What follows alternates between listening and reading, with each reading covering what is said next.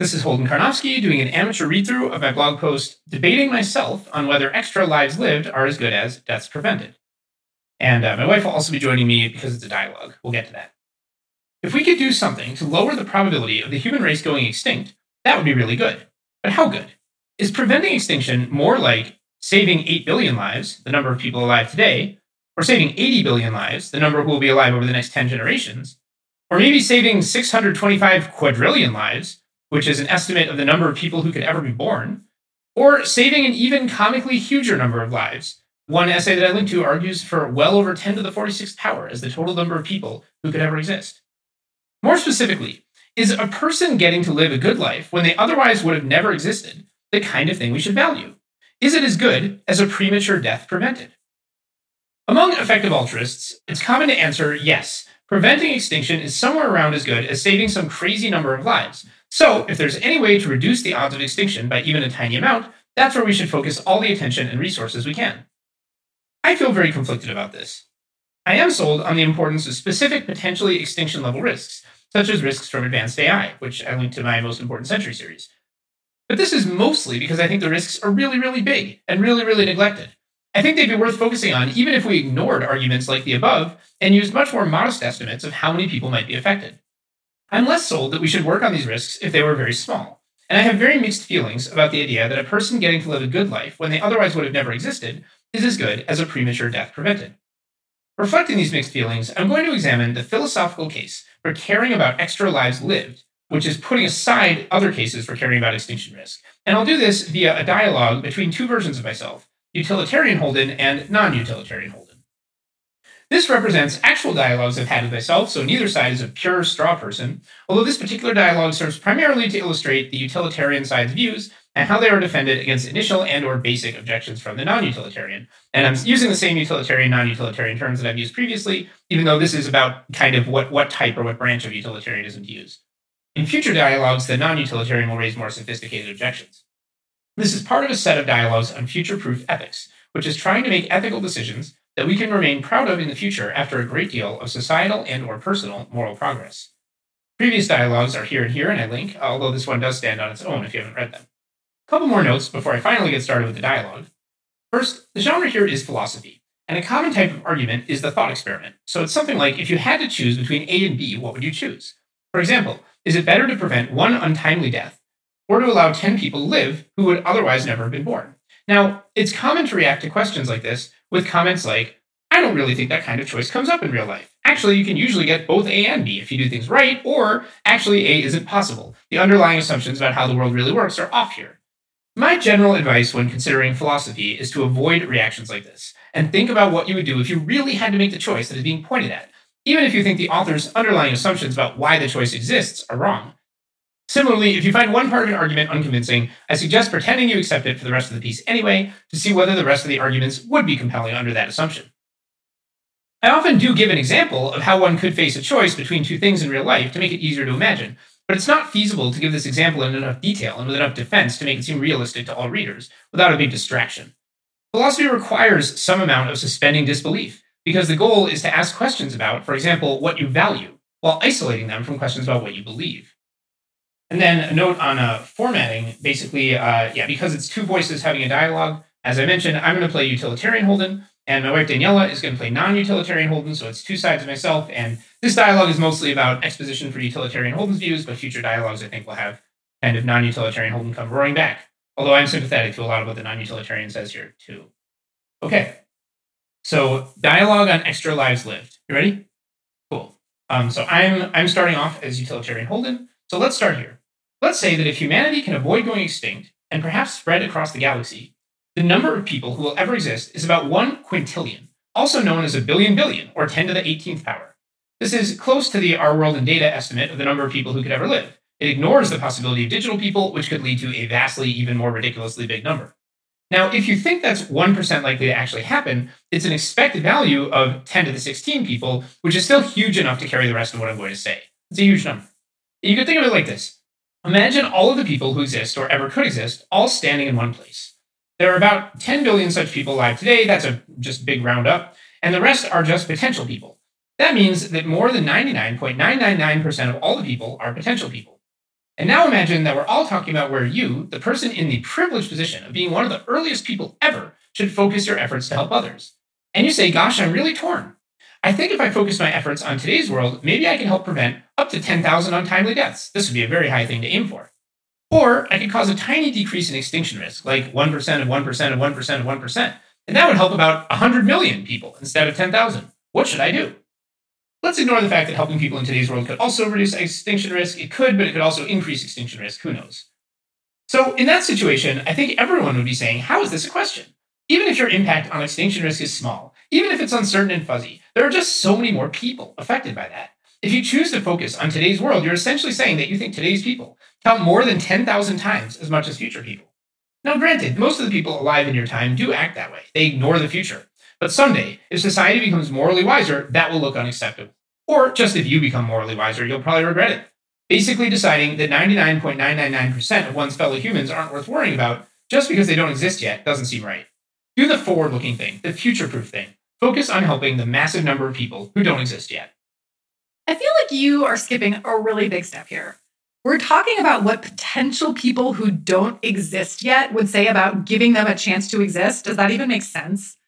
That is, it sounds like you're counting every potential person as someone whose wishes we should be respecting, including their wish to exist instead of not exist. So, among other things, that means a larger population is better? Yes. Huh. I mean, that's super weird, right? Like, is it ethically obligatory to have as many children as you can? It's not, for a bunch of reasons. The biggest one for now is that we're focused on what I previously called, and I linked to it, thin utilitarianism. How to make choices about actions like donating and career choice, not how to make choices about everything. For questions like how many children to have, I think there's much more scope for a multidimensional morality that isn't all about respecting the interests of others. I also generally think we're liable to get confused if we're talking about reproductive decisions, because reproductive autonomy is such an important value, and one that has historically been undermined at times in ugly ways. My views here are not about reproductive decisions, they're about avoiding existential catastrophes. Long termists, who people who focus on the long run future, as I'm advocating here, tend to focus on things that could affect the ultimate long run population of the world, it's actually really unclear how having children or not affects that, because the main factors behind the ultimate long run population have more to do with things like the odds of extinction and of explosive civilization wide changes, and it's unclear having children, how having children affects those. So let's instead stay focused on the question I asked. That is, if you prevent an existential catastrophe so that there's a large flourishing future population, does each of those future people count as a beneficiary of what you did, such that their benefits aggregate up to a very large number? Okay, I say no. Such potential future people do not count. And I'm not moved by your story about how this may one day look cruel or inconsiderate. It's not that I think some types of people are less valuable than others, it's that I don't think increasing the odds that someone ever exists at all is benefiting them. Let's briefly walk through a few challenges to your position. You can learn more about these challenges from the academic population ethics literature, such as Hilary Greaves' short piece on this, which I linked to. All right, challenge one future people and the mere addition paradox. So you say you don't see potential future people as beneficiaries whose interests count. But let's say that the worst effects of climate change won't be felt for another 80 years or so, in which case, the vast majority of people affected will be people who are not alive today. Do you discount those folks and their interests? No, but that's different. Climate change isn't about whether they get to exist or not, it's about whether their lives go better or worse. I think it's about both, the world in which we contain or prevent or mitigate climate change contains completely different people in the future from the world in which we don't. Any difference between two worlds will ripple chaotically and affect things like which sperm fertilize which eggs, and that'll completely change the future people that exist.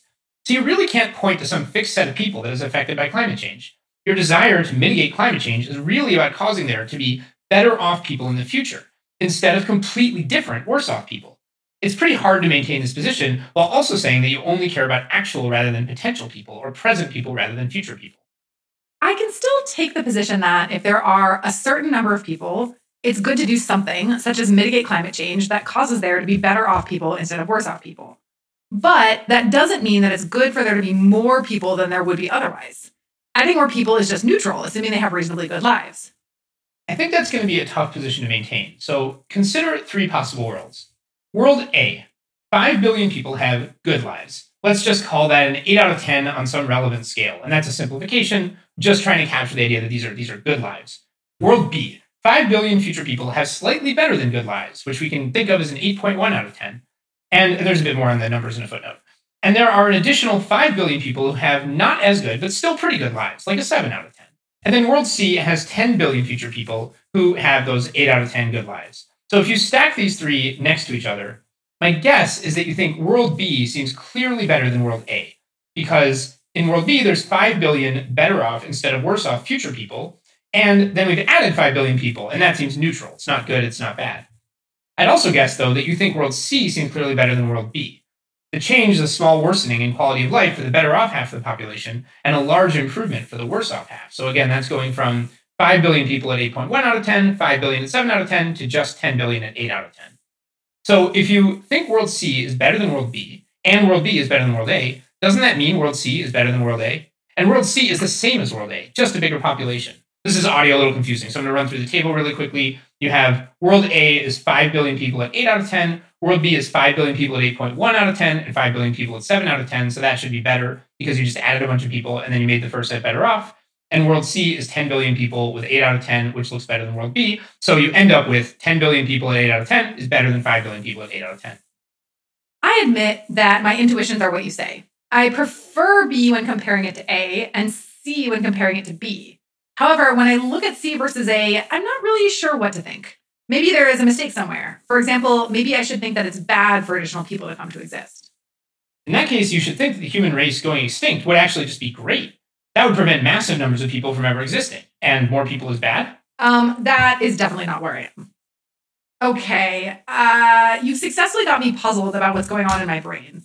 Before I try to process it, how about you confuse me some more? Sure thing. Challenge two asymmetry. Let's talk about another problem with the attempt to be neutral on whether there are more or fewer people in the future. Say that you can take some action to prevent a horrible dystopia from arising in a distant corner of the galaxy. In this dystopia, the vast majority of people will wish they didn't exist, but they won't have that choice. You have the opportunity to ensure that instead of this dystopia, there will simply be nothing there. Does that opportunity seem valuable? It does, enormously so. So, the broader intuition here is that preventing lives that are worse than non existence has very high ethical value. Does that seem right? Yes. So now you're in a state where you think preventing bad lives is good, but preventing good lives is neutral. And the thing is, every time a life comes into existence, there's some risk it will be really bad, so bad that the person will wish they didn't exist. So if you count the bad as bad and you count the good as neutral, then you should think that each future life is just a bad thing. There's some chance it's bad, there's some chance it's neutral. You should want to minimize future lives. Or at the civilization level, say that if humanity continues existing, there's a 99% chance we'll have an enormous, flourishing civilization, like 10 to the 18 people and a 1% chance we'll end up in an equally enormous, horrible dystopia. And even the flourishing civilization will have some people in it who wish they didn't exist. Won't be perfect. Confronting this possibility, according to what you've been saying, you should hope that humanity doesn't continue existing, since there won't be any of these people who wish they didn't exist if humanity just goes extinct. So again, compared to a 99% chance of a huge utopia, 1% chance of a huge dystopia, you should think that extinction is really great. Uh, yikes. Like I said, I absolutely don't think that. So then I think the most natural way out of this is to just admit that a huge flourishing civilization would be good enough to compensate, at least partly, for the risk of a huge dystopia. That is, if you're fine with a 99% chance of a flourishing civilization and a 1% chance of a dystopia, this implies that a flourishing civilization is at least 1% as good as a dystopia is bad. And that implies that 10 to the 18 flourishing lives are at least 1% as good as 10 to the 18 horribly suffering lives are bad. And so then you get to these huge numbers again. Well, you've definitely made me feel confused about what I think about this topic, but that isn't the same thing as convincing me that it's good for there to be more people. I see how trying to be neutral about population size leads to some weird implications, but so does your position. For example, if you think that adding more lives has ethical value, you end up with what's called the repugnant conclusion. Actually, let's skip that and talk about the very repugnant conclusion. I'll give my own set of hypothetical worlds. World D has 10 to the 18 flourishing, happy people. World E has 10 to the 18 horribly suffering people, plus some even larger number of people whose lives are mediocre, fine, worth living, but not good. There has to be some larger number N such that you would prefer World E to World D. That's a pretty wild seeming position, too. Next section Theory X. That's true. There's no way of handling questions like these, aka population ethics, that feels totally satisfactory for every imaginable case. Well, that you know of, but there may be some way of disentangling our confusions about this topic that leaves the anti repugnant conclusion intuition intact and leaves mine intact too. I'm not really feeling the need to accept one wrong seeming view just to avoid another one. Well, you're saying there's some way of disentangling our confusions, and that's what Derek Parfit called Theory X. Population ethicists have looked for a theory like that for a while, and they've not only not found it, they've produced impossibility theorems heavily implying that it does not exist at all. That is, the various intuitions we want to hold on to, such as the very repugnant conclusion is false and extinction would not be good, and various others, collectively contradict each other. You kind of have to pick something weird to believe about this whole question of is it good for there to be more people? And if we have to pick something, I'm going to go ahead and pick what's called the total view. That's the view that we should maximize the sum total of the well being of all persons. You could think of this as if our potential beneficiaries include all persons who could ever exist, and getting to exist is a benefit that is capable of overriding significant harms. There is more complexity to the total view than this. It's not the focus of this piece. I'm just focusing on this very simple idea of basically adding up all the good in the world. I do think there are a number of good reasons to pick this general approach. First, it's simple. If you try to come up with some view that thinks human extinction is neither the best nor the worst thing imaginable, your view is probably going to have all kinds of complicated and unmotivated seeming moving parts, like the asymmetry between good and bad lives discussed above. But the idea behind the total view is simple. It just counts everyone, including potential someones, as persons whose interests are worth considering. Simplicity fits well into my goal of systemizing ethics, which I linked to a past discussion of. So my system is more robust and relies on fewer intuitions. Second, having considered the various options for which weird view to take on, I think the very repugnant conclusion is actually fine does pretty well against its alternatives. It's totally possible that our intuitive aversion to the very repugnant conclusion, which again is that you can you can outweigh any amount of suffering by just having a huge number of people with barely worth living lives, I think our, our aversion may come from just not being able to wrap our brains around some aspect of how huge the numbers of barely worth living lives would have to be, or something that is just confusing about the idea of making it possible for additional people to exist. And is it really so unintuitive anyway? Imagine you learned that some person made a costly effort to prevent your ancestors' deaths a thousand years ago, and now you are here today because of them. Aren't you glad you exist? Don't you think your existence counts as part of the good that person accomplished? I linked to a blog post with more of this kind of thinking. Is your take on the fact that 10 to the 18 people might or might not get to exist really just it doesn't matter? Maybe part of what's confusing here is something like I'm not indifferent to extra happy lives. They are better than nothing, definitely. But if the only or main kind of way I was improving the world was allowing extra happy lives to exist, that wouldn't be right. So maybe extra lives matter up to some point and then matter less. Or maybe it's true that an extra life is a good thing, but not that lots of extra lives can be more important than helping people who are already here. That approach is possible, but it would contradict some of the key principles of other centered ethics discussed previously. I previously argued that once you think something counts as a benefit with some amount of value, then a high enough amount of that thing can swamp everything else. In the example we used previously, enough of helping someone have a nice day at the beach can outweigh helping someone avoid a tragic death.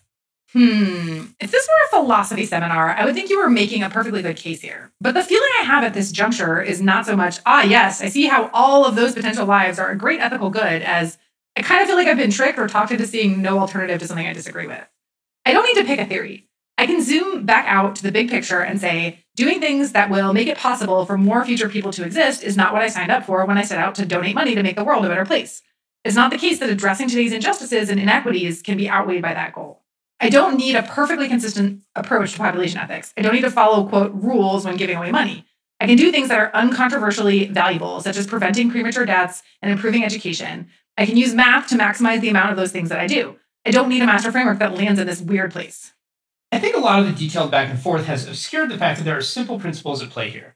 First, I want my giving to be about benefiting others to the maximum extent possible.